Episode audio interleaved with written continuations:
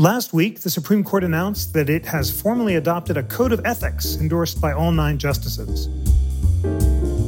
Hello, friends. I'm Jeffrey Rosen, President and CEO of the National Constitution Center, and welcome to We the People, a weekly show of constitutional debate. The National Constitution Center is a nonpartisan nonprofit chartered by Congress to increase awareness and understanding of the Constitution among the American people. In this episode of We the People, we'll dive into the new Supreme Court Ethics Code and we'll discuss outstanding questions about how it'll be applied and enforced. Joining me to discuss this important question is Professor Daniel Epps of Washington University School of Law and Professor Stephen Vladeck of the University of Texas School of Law. Daniel Epps is a professor at Washington University School of Law. His work focuses on Supreme Court reform, and he's co written with Ganesh Sitaraman about proposals to reform the Supreme Court. He currently co hosts Divided Argument with Professor William Baude, a podcast that analyzes the court's work. Daniel, it's great to have you back on We the People. Glad to be here, Jeff. Thank you. And Steve Vladeck holds the Charles Alan Wright Chair in Federal Courts at the University of Texas School of Law. He's the co host, together with Professor Bobby Chesney of the National Security Law podcast, and he's the Supreme Court analyst for CNN.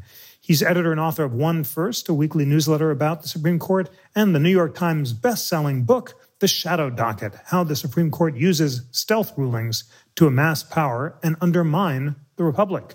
Steve, it's great to welcome you back to We the People. Thanks, Jeff. Great to be back.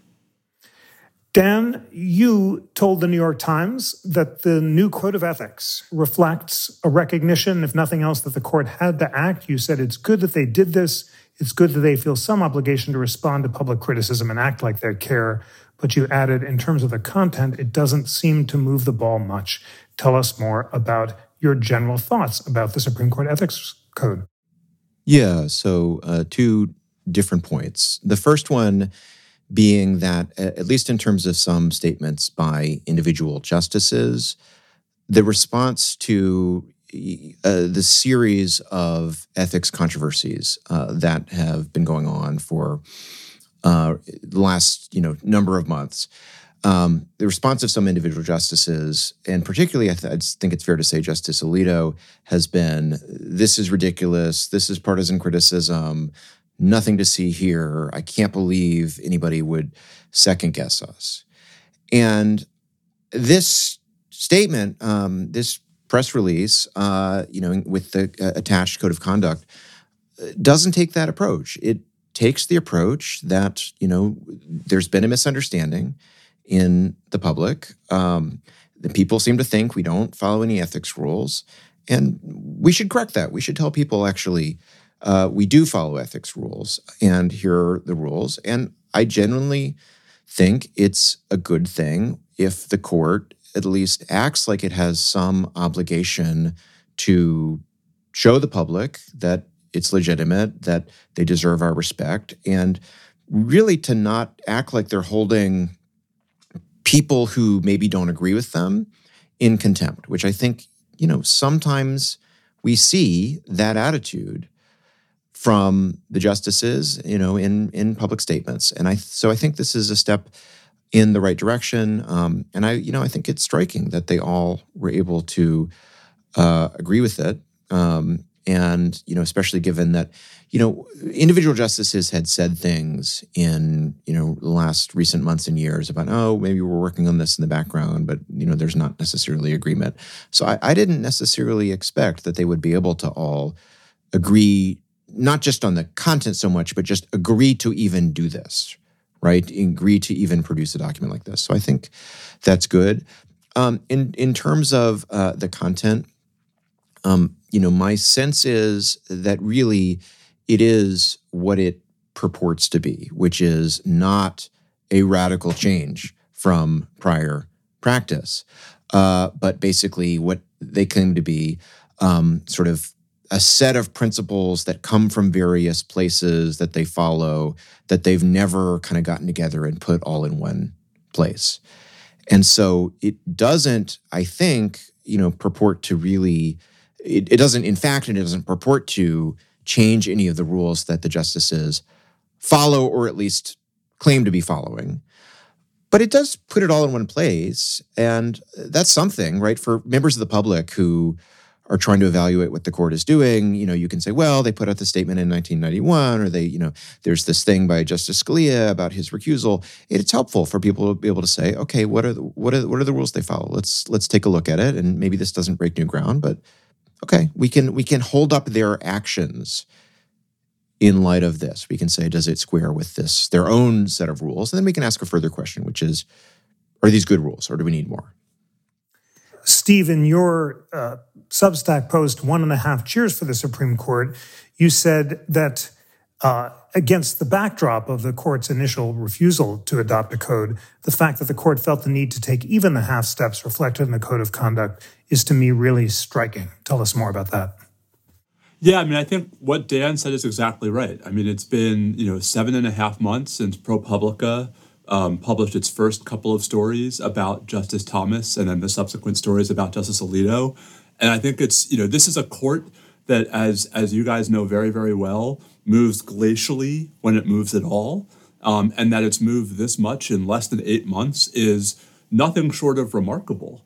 Um, and I mean, I think the to me that the important point is is that even if you are unsatisfied, as I am, with what they actually adopted, and even if you think that there's still the you know pesky little problem of enforcement um, that you know the code doesn't address and couldn't address, it is still a remarkable concession on the part of the unanimous court that it actually has some responsibility to assuage public concern and to respond to this kind of public pressure in ways that, as Dan says, Justice Alito had pushed back against rather vigorously in you know a, an op-ed in the Wall Street Journal and a pair of interviews in the Wall Street Journal. And so I, I think you know this is why I'm sort of of two minds of this. I think it's a remarkably salutary development from the perspective of the court reminding us that we matter and that public discussion of public debate about the court actually resonates inside the court while also, I think, highlighting the extent to which there's still a long way to go.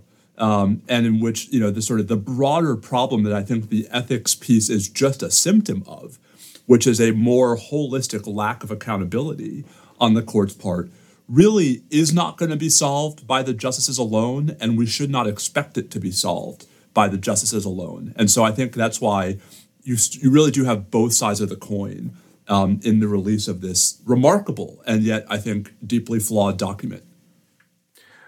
Both of you talked about uh, helping the public feel like their views matter. And there's a sentence in the Ethics Code, which uh, you both noted. Uh, the justices said the absence of a code has led in recent years to the misunderstanding that justices of this court, unlike all other jurists in the country, regard themselves as unrestricted by any ethics rules. Dan, did you take that as a defensive statement or a candid statement? And, and what did it say about the justice's attitude toward public opinion? Yeah, I don't know if I would I would necessarily call it defensive in the pejorative sense, but I do think that part of the statement, you know, that you zeroed in on is really to me the most striking part of it because it is a direct acknowledgement that you know, about what the public thinks about the court, right? Um, which we see the court do sometimes. In certain cases, the court will sometimes say, "Well, we have to do." This came up in it's come up in abortion cases. We have to do X or Y so that we have public legitimacy. It's very controversial, but for the most part, you know, the justices seem to rest on this idea that we're just going to do our jobs, and it's up to other people to kind of, you know, make decisions about whether we're doing them well. And here is a place where every single justice on the court, you know, I think, you know, the the statement, it's a statement of the court, and then later you have all the justices signing on to the code of conduct. Um, but uh, we're seeming seemingly willing to say, gosh, there's this public misconception, and we should correct the record. We should tell you all that that's not the way it works. I think it's striking and I think it's important. And I, you know, I, I'm basically where Steve is. I think that, you know, this part of it is commendable. Steve, what do you make of that sentence? You, you said if the question is what led to the misunderstanding, the statement identifies it sure seems like the culprit is not the lack of a formal code, but the alarming reports of behavior by several of the justices. And you suggested that a more candid response might have been more appropriate. Tell us more. Yeah, I mean, more candid, Jeff, or at least less uncandid, um, if those are different things. Um, right. So I think it's pretty clear, even to folks who are more sympathetic to the court and to the justices whose behavior has been the subject of all of these stories, that it was the stories that sparked this conversation and not the absence of an ethics code by itself. And so it's a bit, I think, too clever to try to suggest, oh, we're here to correct a misimpression that you had based on the absence of this code. When, insofar as it's a misimpression, as opposed to just an impression, um, it's not because folks went looking for a Supreme Court ethics code and didn't find one It's because folks have been reading these very salacious and troubling stories from ProPublica and other outlets that have raised, I think, very serious questions. Not in all cases, I think some of the stories have been a little ridiculous, but in at least some cases, about the behavior of at least two justices. Um, and so I just, you know, it seems like it might not have been realistic to expect the court to say that this was a reaction to these stories. But then I just wish the court had said nothing, right? Then I just wish that there had been no attempt to sort of attribute cause, because now it looks like the statement is trying to say, oh, you poor misinformed members of the public. Um, when it seems like what's really going on is, you know, oh, you worried, troubled members of the public. Let us try to tell you why you shouldn't be worried. Those are different conversations. And so I just, I, I think it was just, it was an awkward note to start on because it's literally right like the fourth or fifth sentence of the opening statement um, and it really sort of makes this whole project seem a lot more defensive than i think it had to be to be successful of course the big uh, news items that gave rise to the ethics code include Justice Alito's Wall Street Journal interviews, the questions about Justice Thomas's great nephew's tuition, Justice Sotomayor's book uh, sales, um, Dan Epps, would the new code have changed the way the court deals with any of those allegations or not? You know, my understanding uh, is uh, not, and not necessarily that it, ports, it purports to, to the extent that the justices have acknowledged that, at least in some cases, there are certain things that should have already been reported as gifts. But it does not purport to go above and beyond pre-existing requirements, saying the justices shall never accept gifts and so forth. Um, it suggests that uh, the, it says a justice should comply with restriction on acceptance of gifts and the prohibition on solicitation of gifts set forth in the judicial conference regulations of gifts uh, now uh, in effect. Um, you know, it, it, does you know have some language about justices' family members.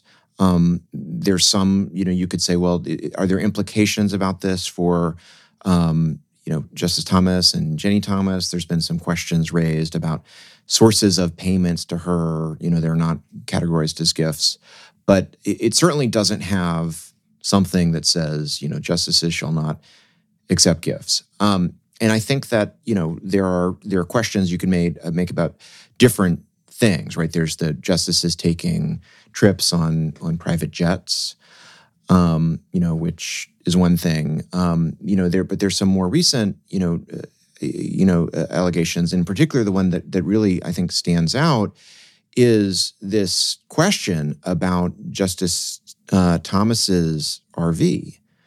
And, you know, he got a loan from a friend. We have some serious uncertainty about exactly the terms of the loan and was it forgiven uh, as a gift? And so, in in that case, I think you know something that would really be you know demand the justices be maybe more forthcoming, right? Maybe there's reasons that we want them to be even more forthcoming than uh, we expect kind of ordinary judges to be, and I don't see that. Steve, the section that Dan flagged is uh, section D, financial activities D3, a justice should comply with the restrictions on acceptance of gift and prohibition on solicitation of gifts set forth in the judicial conference regulations on gifts now in effect. And then there is some further definition of what a member of a justice's family means. Here it means any relative of a justice by blood, adoption, or marriage, or any person treated as a justice as a member of the justice's family. Do those definitions of familial relationships change the context? And, and how would these allegations be dealt with if Justice Thomas were an appellate judge? Yeah, I mean, so I don't know that they actually change any of the episodes that have been reported. I mean, I think it's I think you can make a pretty good argument that absolutely none of the stories um, that have been reported would clearly fall on the wrong side of, of these new rules any more than they already did. Um, right, that that doesn't change the status quo. Um, you know, if it were a lower court judge, I mean, we have a process, and p- part of the problem, Jeff. Let me take a half a step back. Is much of what's happening publicly is, you know, ProPublica runs a story, and folks who might already be somewhat skeptical of the court or some of the justices, you know, say, oh my gosh, here's another example of corruption on the court. And folks who are defensive of those justices or the court rush to defend them by, you know, sort of conjuring arguments of varying degrees of persuasiveness about why nothing wrong happened. And Jeff, that's where it ends um, right? That the, the debate is hashed out in the court of public opinion and there's no arbiter of who's right. Um, and it seems to me that that problem persists even under this new code. First, right, even the provision you read says should, not shall, um, suggesting that it's not even a mandate. It's just a sort of a norm, like that we should do this. But second, Jeff, who's the person who's going to decide the next time there's one of these cases? Whether, in fact, you know, a family member received improper consideration, right? Whether the person at issue falls within the definition of family member, which is to some degree, as you read, subjective. And the answer, at least under the current system, is the justices by themselves. Um, that's a contrast to the lower courts, where the lower courts, there is a process in place where if a complaint is filed, there's a mechanism by which other judges can review the complaint, can act on the complaint, can arbitrate whether in fact the complaint of conduct transgressed the relevant rules. That's not possible for the justices. I mean, even I, who am fairly critical of the court, agree that the Constitution forbids putting someone else above the court when it comes to judging the justice's behavior. But there's other ways to get at solving that problem. And the you know the code that the justices put out last week is just mum on the subject, right? That that even in the future, we're going to have the same interpretive disputes where the justice does whatever the justice is going to do. The justice's defenders try to rationalize it, and the justice's critics say, no, this violates the rules, and the conversation just repeats in this permanent feedback loop. There are canons parsing the rules included as part of the code, and there's one detail which seems new. Uh, it says, in regard to the financial disclosure requirements regarding teaching and outside earned incomes, a justice may not accept compensation for an appearance or a speech, but may be paid for teaching a course of study at an accredited educational institution. And then it says associate justices must receive prior approval from the Chief Justice to receive compensation for teaching. The Chief Justice must receive prior approval from the court. And then finally, compensation for writing a book is not subject to the cap. Dan, is that new? And why that interesting mechanism of associate justices getting approval from the chief and the chief from the court? Yeah, I think that's uh, quite interesting. Um, Steve may know, but I don't know uh, for certain. My sense is that's not new, but maybe not necessarily something that is in writing somewhere else. I'm not totally sure. Um, you know, there are you know there are other places where the chief justice has certain kind of decision making power with respect to other justices. Um, the chief justice has to kind of certify that uh, a retired justice is doing their job in order to continue to have an office and a law clerk. And I, I think it's a very important thing for you to highlight because it does not fully answer, but it does maybe give us the beginnings of an answer to to Steve's concern. And and um, just to back up a second, you know, I think there are two concerns you can raise about this, and one is what's the content, what are the rules, and the other is what's the enforcement mechanism, and who decides. And that shows you that you know there is some hypothetical way you could imagine having the decider not be a justice him or herself, right? You could you could make it just the chief who reviews these things, and if there's any complaints, uh, you could make it the other justices collectively, uh, and not including the justice who's the subject of the complaint, and you know, put them in a position where they're supposed to kind of look at it. Now, in terms of practical effect, uh, I'm skeptical that even that solution would make much of a difference because you think about the justices, they're all going to work together for decades, and they all are trying to be collegial play nice with each other. And I think for any given justice, they're probably going to be disinclined to go out of their way to call out one of their colleagues and say that their colleagues uh, is behaving unethically because they you know first of all they want to just get along and, and not be acrimonious in the conference room but maybe they want to kind of be able to persuade that justice on a substantive legal point in the future um, even if they disagree about a lot of things and so i think any given justice is not going to want to poison the well.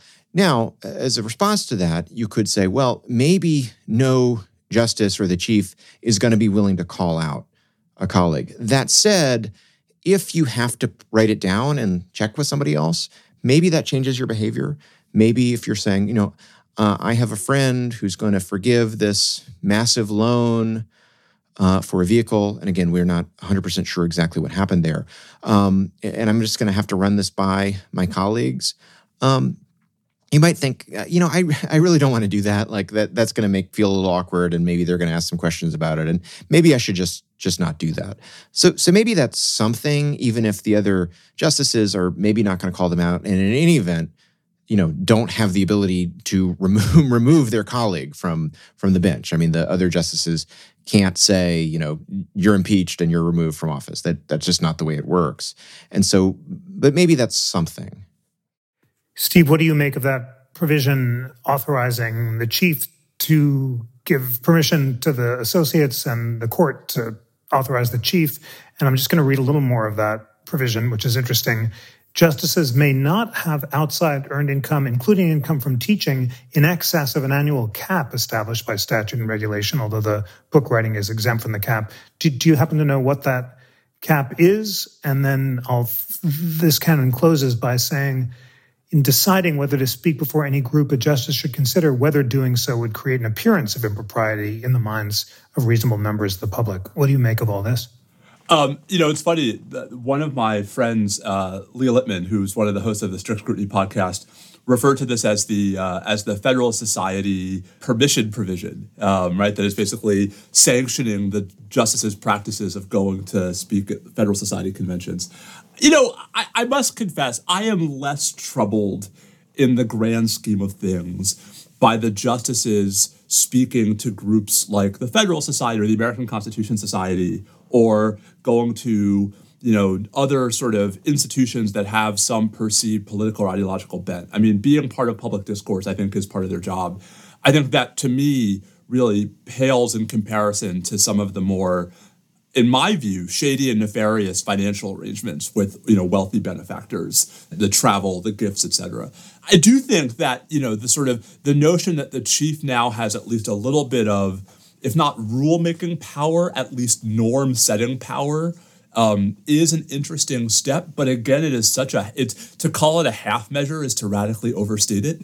Um, right. The the problem again is is who is actually going to police cooperation and compliance with these bounds and you know, I've, as Jeff, as you know, I've been on the the soapbox about creating some kind of Article Three Inspector General um, not necessarily so that you can have a disciplinary body. I don't think you could create an officer who could discipline the justices, but just as a way of having some kind of ombudsperson monitoring when the justices are even complying with the rules they've laid down. Um, that could then publicly report that compliance right to us, to Congress, to whomever. Like that to me seems like a much more meaningful step toward actually ensuring that whatever the rules are are followed than just, hey, the chief can set a cap. Your proposal of an inspector general raises the important question of enforcement.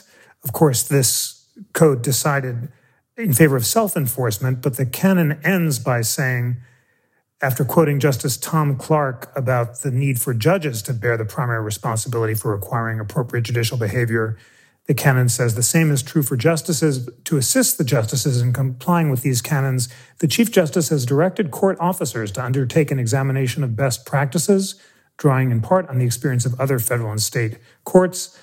The court will assess whether it needs additional resources in its clerk's office or office legal counsel to perform initial and ongoing review of recusal and other ethics issues, and will also consider whether amendments to its rules on the disclosure obligations of parties and counsels may be advisable. Dan, right now the clerk's office of legal counsel is rather small. Is this suggesting that it might be ramped up? And, and how significant is this part of the canon? You know, uh, I wouldn't necessarily um, take that as a promise uh, for the court to uh, do anything. I mean, the court sometimes says, you know, we'll look at that, and then they look at it and they say everything is uh, fine. Now, I mean, uh, one thing it might be suggesting is less that they're going to hire some ethics expert who's going to give them substantive advice about, um, you know, oh, you know, should you accept this gift? It might be something like we're going to have a better process for identifying recusals. Um, and there have been some examples where justices have voted in cases where it turns out they own stock. And you know, to my understanding, the process heretofore has been a lot of it has been chambers based. You know, you've got the clerks, they're sort of looking for cases in which Justice Kagan participated as Solicitor General. And so maybe having uh, a slightly better process there of, you know, kind of double checking, you know, let's make sure that there's this isn't a company that's owned by a company that Justice Alito has shares in. That's probably more what I'm imagining rather than um, someone who's going to really, you know, be addressing the kind of larger concerns uh, that we're worried about. You know, again, that's not nothing. I mean, it raises this other question about, you know, uh, should justices own individual stocks at all? I strongly believe that they should not. I think it's inappropriate. Uh, there's there's ways that they can sell their stock without incurring capital gains. I, I think they should all take advantage of that. Um, but if they're going to continue to do that, I mean, it would be great. It would be great for them at least to uh, to not you know to avoid cases where they're voting uh, because I, you know again I don't think that they're actually I don't think that any of them are consciously voting in ways that are designed to pump up the stock prices of stocks they own. Nonetheless, as this code recognizes, these kind of rules are not just about avoiding impropriety. They're about avoiding the appearance of impropriety, which really matters. We need people in the public to believe that you know our judges are not crooks, right? We need them to really believe it, and that requires them to do more than just not actually be corrupt. It requires them to be uh, a little bit more removed and uh, to to erect kind of a, a wall right? Um, that that is a little bit of a ways away from actually the core of unethical conduct. Stephen, talking about enforcement, you've noted that Congress historically has exercised great substantive control over the court's jurisdiction. It made the court's entire 1802 term disappear when Congress eliminated it in the fight of the Jeffersonians against Chief Justice Marshall, and also that in a 1868 dispute over the constitutionality of military governments in the South, Congress stopped the court from resolving individual cases. You know, your great book on the court reviews some of this history. What is the history of Congress's battles with the Supreme Court tell us about what Congress could or should do in the future? Well, the could, I think, Jeff, is easier than the should. Um, so the could is a rich history of Congress using any number of levers to nudge the court in different directions. I mean, you mentioned some of them. Um, you know, I recently wrote about how Congress used to use control of the justices' pensions as a way of nudging justices off the court or keeping them on the court. Um, right, Congress using its power over circuit riding as a way of keeping the court at least somewhat in line with Congress's preferences.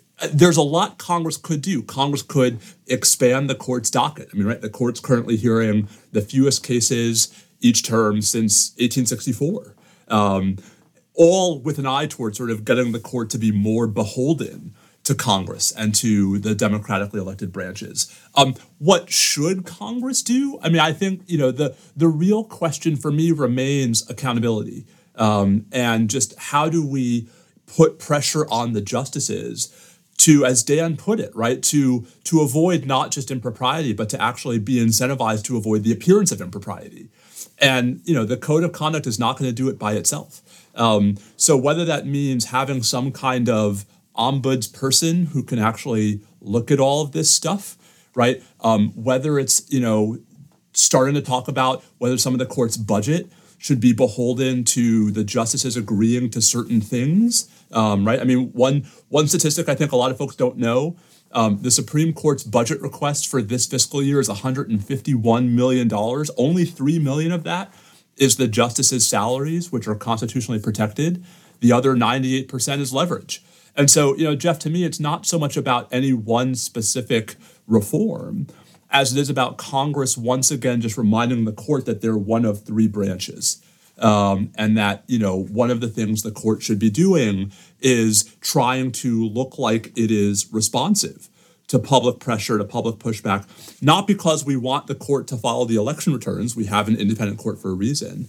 But judicial independence is not supposed to be the same thing as judicial unaccountability. And so you know for me the story is hey congress you are best situated to leverage the court to put pressure on the justices so that they actually want to look like they're over enforcing these rules. You have to take some measures to actually you know get us there to actually move us in that direction. Dan what does the history of congress's efforts to influence the court say now that we're back in one of the most polarized times since before the civil war for, for much of the 19th century, as Steve suggested, there were open attempts by Congress to control the court, eliminating its term in the Jeffersonian era, expanding the number of seats leading up to the Civil War. Things really didn't settle into a nonpartisan uh, harmony until after the Taft reforms of the 1920s and the defeat of FDR's court packing plan. Now that things are really polarized, might we see a return to that kind of tug of war? And is that good or not? Yeah, uh, I, I, agree largely with what uh, Steve just said, and this this question is something uh, I've thought about. Uh, I have a recent piece uh, co-written with uh, Alan Trammell about jurisdiction stripping, about which is you know the tool by which Congress can do some of what Steve was talking about, remove cases from the courts. Jurisdiction as a way to nudge them, and one of the things our takeaways is, you know, this strategy, you know, is fraught. Right, the court can push back on it, but you know, doing it and also threatening to do it does send a signal, right? It tells the court, um, we're watching you, and you have gotten a little bit out of line with uh, a big chunk of public opinion. And you know, some of them care about that, some of them don't. Um, I, I don't think that you know with Steve, I don't think that they should just you know take an opinion poll and that should decide uh, every case. But I do think that if they're doing stuff that is extremely unpopular, uh, very controversial, uh, very divisive, um, that might be a, a, place where we want uh, courts to step back uh, from the brink a little bit. And there's a ton of historical examples of them doing that. Um, of you know you know them sort of seeing that they're facing you know a, a lot of the examples that uh, Steve uh, talked about um, in that you know Jeff you set up in, in your question um, are places where the court was maybe going to do something and Congress was like you know here's what we're going to do uh, or or did something very aggressive and the court maybe stepped back from the brink. I think uh, you know are we going to see that we're already seeing that we're not seeing that in terms of Congress actually going out and passing jurisdiction strap statutes. We're seeing that in terms of uh, members of Congress proposing things that would have been radical and unthinkable. I don't know, maybe five years ago, six, seven years ago, uh, certainly a decade ago. We're seeing, you know, actual senators and uh, members of the House of Representatives coming forward with, you know, court packing bills. Let's add justices. We're seeing people coming forward with bills uh, that would, uh, you know, impose term limits by statute. Now, do any of those have a meaningful chance of passing today, given where Congress is? No, um, but it's changing the conversation. And you know, if I was a justice, I certainly would feel maybe a little bit more like the institution is in jeopardy uh, than it has been uh, in decades. Now, one other thing, though, to say about that long run of historical episodes, what we do also see historically is the court over time developing more and more power and prestige, right? The court now is pretty unrecognizable from the court uh, 200 plus uh, years ago, where they didn't have a building. They were just sitting in the you know basement of Congress. Um, and uh, they were not, you know, the court, you know, now declares federal statutes unconstitutional all the time. Um, they really have kind of put themselves in this position of, you know, we're the teachers and we're checking Congress's homework. And you know that's newer in the long run of history. That's something the court has has kind of earned over a long time, and and maybe um, we're going to start seeing a, a, the old paradigm emerge, which is other branches saying, you know, no, uh, that's not what you are. You you are. Um, you know, you're co-equals, uh, but we have a big role in interpreting the Constitution. Um, you're not right about everything, and maybe you know over time uh, we will start to see a little more of that equilibrium return. Thanks so much for that and for letting us know about your new piece, The False Promise of Jurisdiction Stripping, written with Alan Trammell, which we'll post on the resource page. Um, Steve Vladeck, what does the history of uh, efforts to control the court by Congress say about what kind of pressure is effective? And are there kinds of pressure short of court packing that might be effective in this era in the future? Sure. I mean, I think one of the things that you really can get an appreciation for, especially if you look to before 1937. I mean, we're we're so fixated on thinking about the court packing fight in the FDR administration as the be all end all. But there are lots of smaller examples of Congress nudging the court. Um, during Reconstruction, for example, uh, around about the same time, the House had even just sort of introduced a bill to require a supermajority to strike down acts of Congress. Um, you see the court actually taking a bit of a softer stance towards some features of Reconstruction. You know, in the sort of early 1900s, you see Congress um, responding to some of the court's decisions at the early years of the Lochner era where the court is more aggressive in striking down economic regulation. Congress responds by limiting the powers of individual federal judges um, to actually issue those kinds of injunctions. So, you know, Jeff, there's there there are lots of examples that are very context specific, but that all have at their core the notion that you know Congress is not supposed to tell the court how to do its job. Um, there's this Delphic 1872 case, U.S. versus Klein, that actually comes pretty close to saying that almost literally. But Congress can basically provide lots of carrots to the court to act in ways that Congress believes are more responsible. And then when the carrots don't work, that's when we get to the sticks.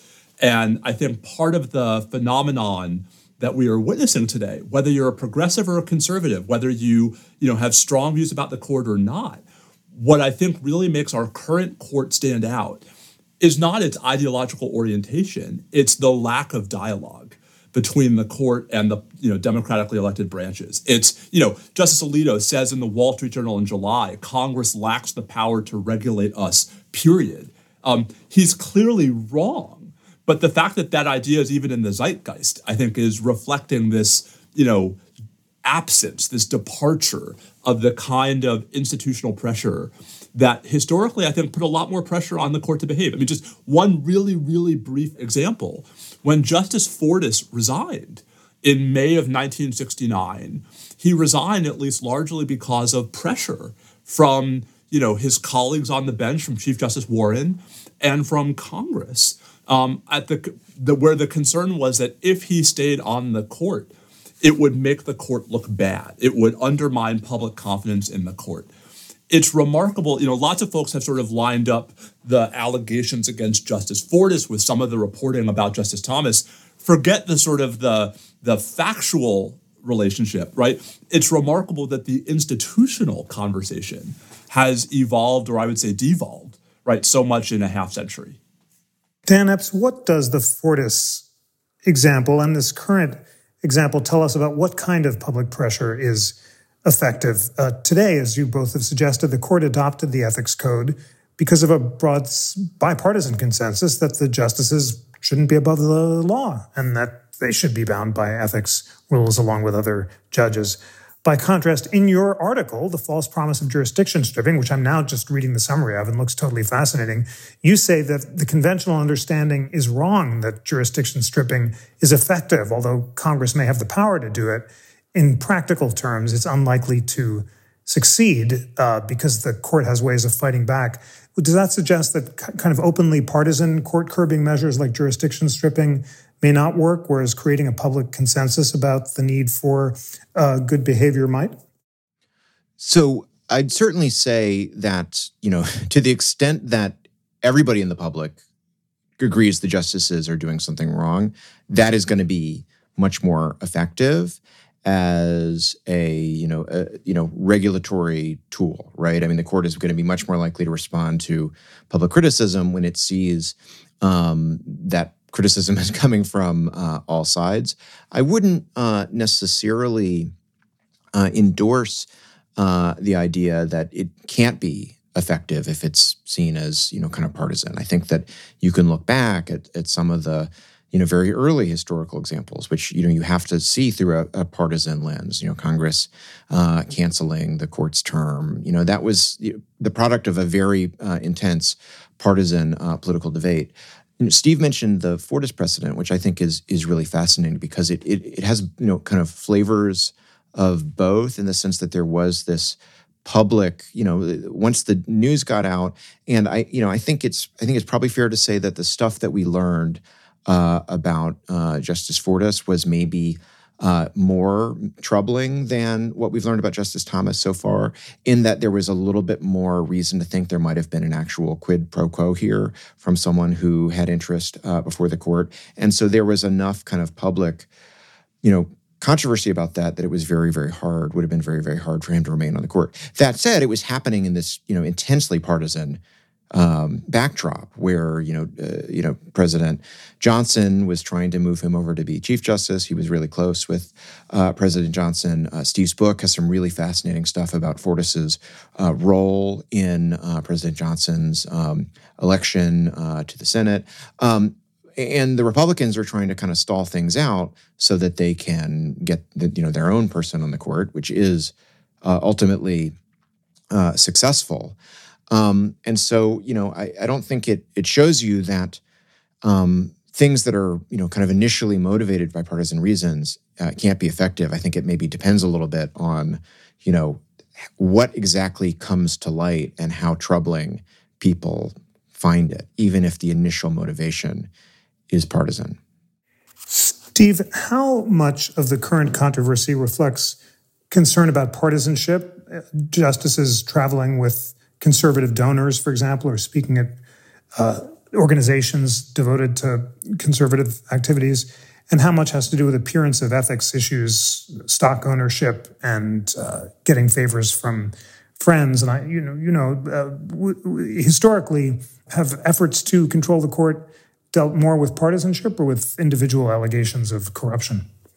Yeah, I mean, I think it's it's it's really hard to separate them out, Jeff, right? Because we're seeing such alignment between the critics of the court and the sort of the polarity of the justices who they're criticizing. Um, so, you know, the Fortas example is is a great counterexample, right? Fortas was a liberal Democratic appointee pushed off the court by a liberal Republican Chief Justice during a Republican presidency uh, right, in a moment where the move was actually so perfectly institution preserving, um, where, you know, Warren, I think, to his credit, um, thought it was more important for the institution to let Nixon fill Fortas's seat, even though Warren and Nixon were, of course, bitter enemies dating back to their times in California together.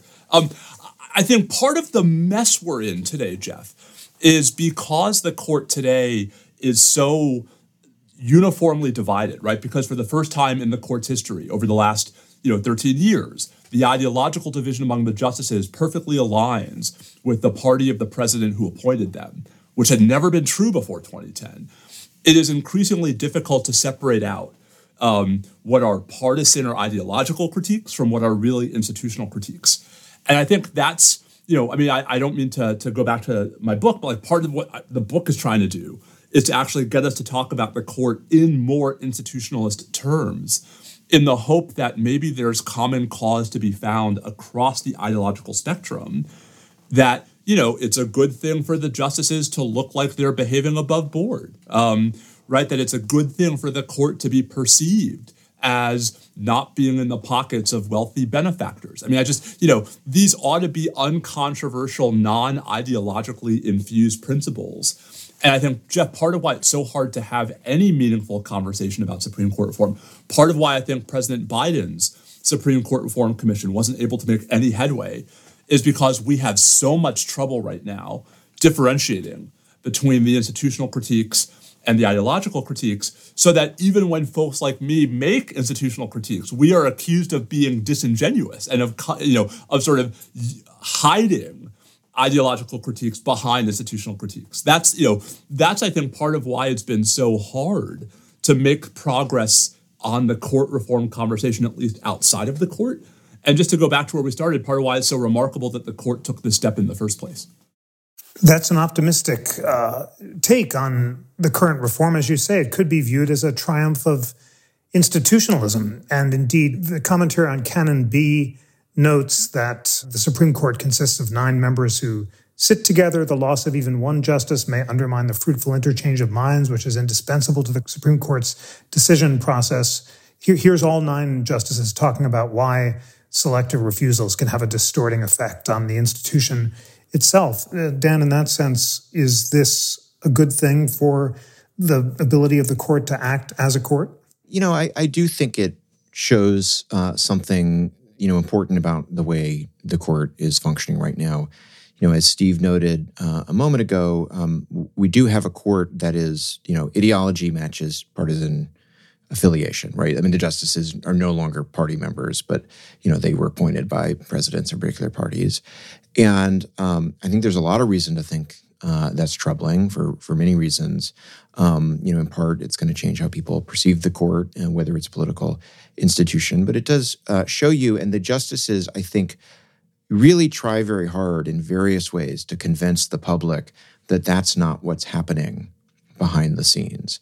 They talk about how much they like each other. They talk about how much they have in common. They talk about how they think they're all acting in good faith, um, and even the the liberal justices who are really you know, kind of, uh, you know, in terms of winning cases or not doing very well, they still try to remind us of that. So, I mean, this is just another example of that, which is, you know, whatever their substantive disagreements about the law, they seem to all share some larger view about the institution and uh, its uh, integrity.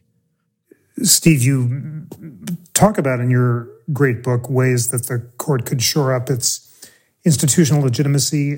We see some other recent developments of the court reacting to public criticism of its practices, including Justice Kavanaugh very recently endorsing the end of nationwide injunctions. Are, are, there other areas where the court is responding to criticism and trying to shore itself up as an institution? So, you know, I think one big one is how the court has been handling emergency applications. I mean, again, this is my soapbox. So, you know, where where when you're a hammer, everything looks like a, a, a stay. Um, the you know, I think the sort of the court has, in response to criticisms from Justice Kagan and even from Chief Justice Roberts, I think been a little more selective in when it's granting emergency relief over the last 12 to 18 months. I think you can even date the sort of beginning of this trend to this very cryptic concurring opinion that Justice Barrett wrote in October 2021 in a case about um, whether healthcare workers in Maine could be required to be vaccinated against COVID. Um, and and you know, Jeff, what that says to me is that there are contexts away from the high-profile culture war disputes and away from high profile statutory and constitutional debates where the justices really are, or at least some of the justices really are thinking in institutional terms. Um, not necessarily the same way I would if I were them, but at least, you know, what makes the most sense for us at this stage.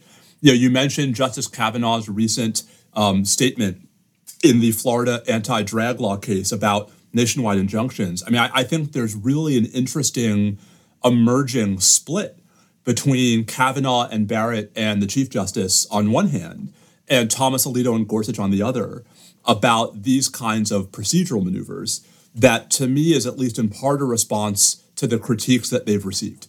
Um, so I think that's another example. Um, I think the court is, you know, sort of changing some of its behaviors in more subtle ways in response to public complaints. I mean, this is this is a really wonky one. Um, but the you know Justice Alito, when he would issue administrative stays, used to have them expire at 11:59 p.m. Now they expire at 5 p.m. Um, I, I think that's a response to someone saying to him, you know, there's no reason to keep people up until midnight. Um, like these are little things, Jeff, but they are all, I think, signs of the justices actually listening to what folks are saying, not always saying, yes, you're right, we're going to change it, but not always saying no. And I think, you know, it's it should be telling to us that the place where this appears to have the most purchase is institutional issues about the court unrelated to specific substantive legal questions. Very interesting indeed. Time for final thoughts in this great discussion as Thanksgiving approaches. Dan Epps, these are extraordinarily challenging times for the rule of law, where the legitimacy of courts may continue to be challenged on many fronts. Um, thoughts about ways that the Supreme Court productively can listen to institutional suggestions for shoring up its legitimacy and areas where it might continue to do that in the future. Yeah, it's a very you know hard big picture question, and I I share the the, the big picture concerns about the rule of law. I do think one really important component of that is for people to believe that law as a project is not partisan. And that's why, you know, going back to something we talked about a minute ago, that's why this idea that the justices now are, are party aligned in terms of ideology is so troubling. If we have the conservative decisions are just Republicans and the liberal votes are always Democrats, I, I do think that that can be threatening to that idea that that people um, on you know the left are just going to start saying you know this is why should we listen to this court? This is a republican court you know what's in it for me right? And and for the project of constitutionalism uh, to work and i think the project of law more generally people have to be willing to abide by and respect decisions where they don't win and I do think that you know, uh, you know, we haven't you know lost that uh, yet, but we are. That is that notion. I think is under threat um, more than it ever has been. You know, probably in a couple of generations, and um, to the extent the court can try to hold down the middle just a little bit, um, I think that's going to be really good for the country. I don't expect them to start you know, uh, you know, going flip flopping on liberal and conservative decisions all the time. I do think you know one reason why the court has been able to maintain so much prestige is that they really have decided cases that kind of you know both sides of our divided country like. You know, we have a court that's made up of Republicans, but they still uh, voted. You know, one of them voted in favor of uh, gay marriage. And so, you, the more the court can can like not give in to the temptation to just opt for all the you know conservative wins i, I think that's good uh, for the rule of law and the more that the liberal justices can you know try to do what they can to maintain uh, that middle ground i think that's really you know the court lives or dies in that space. A great definition of judicial legitimacy. People have to be willing to abide by decisions where they don't win you said. And to the extent the court can hold down the middle a little bit that's good. Steve Vladeck reflections about ways that the court can maintain its nonpartisan legitimacy in a fiercely divided age as Thanksgiving approaches. Well, you know, the justices control which cases they hear. Um, and I think we don't account for that enough in talking about how the court looks. I, Jeff, I think it's entirely possible that by the end of this term, there are going to be a lot of stories about how the court took a moderate turn um, if for no other reason than because they're granting so many cases where the Fifth Circuit went very, very, very far to the right. Um, and where I think the, the relevant point is not going to be that the court is moderate, it's just that it's going to be less extreme than the Fifth Circuit, but that will have value unto itself. Um, I think the real question, and the one that we ought to at least start saying out loud, is what the Supreme Court looks like depending upon the two most likely outcomes of the election next November. You know, a, a, a Supreme Court during a second Biden administration or a Supreme Court during a second Trump administration, I think we're going to have two very different views of what we're going to want the court's relationship with the political branches to look like in those two different administrations. And to me, the way to sort of convince folks that this is not about ideology is exactly to Dan's point, right? Is to make the point that we're going to want a legitimate court in both of those circumstances. Um, and that might lead the court in different directions, right? But that's the common theme here is that unless you really don't want a court anymore, and I'm not one of those progressives, you know, how do we get a court that can be both a part of the separation of powers during a second Biden administration and perhaps the critical bulwark against a second Trump administration. And it's the kinds of reforms that are going to shore up the court in both of those scenarios that we should be especially focused on over the next 12 months.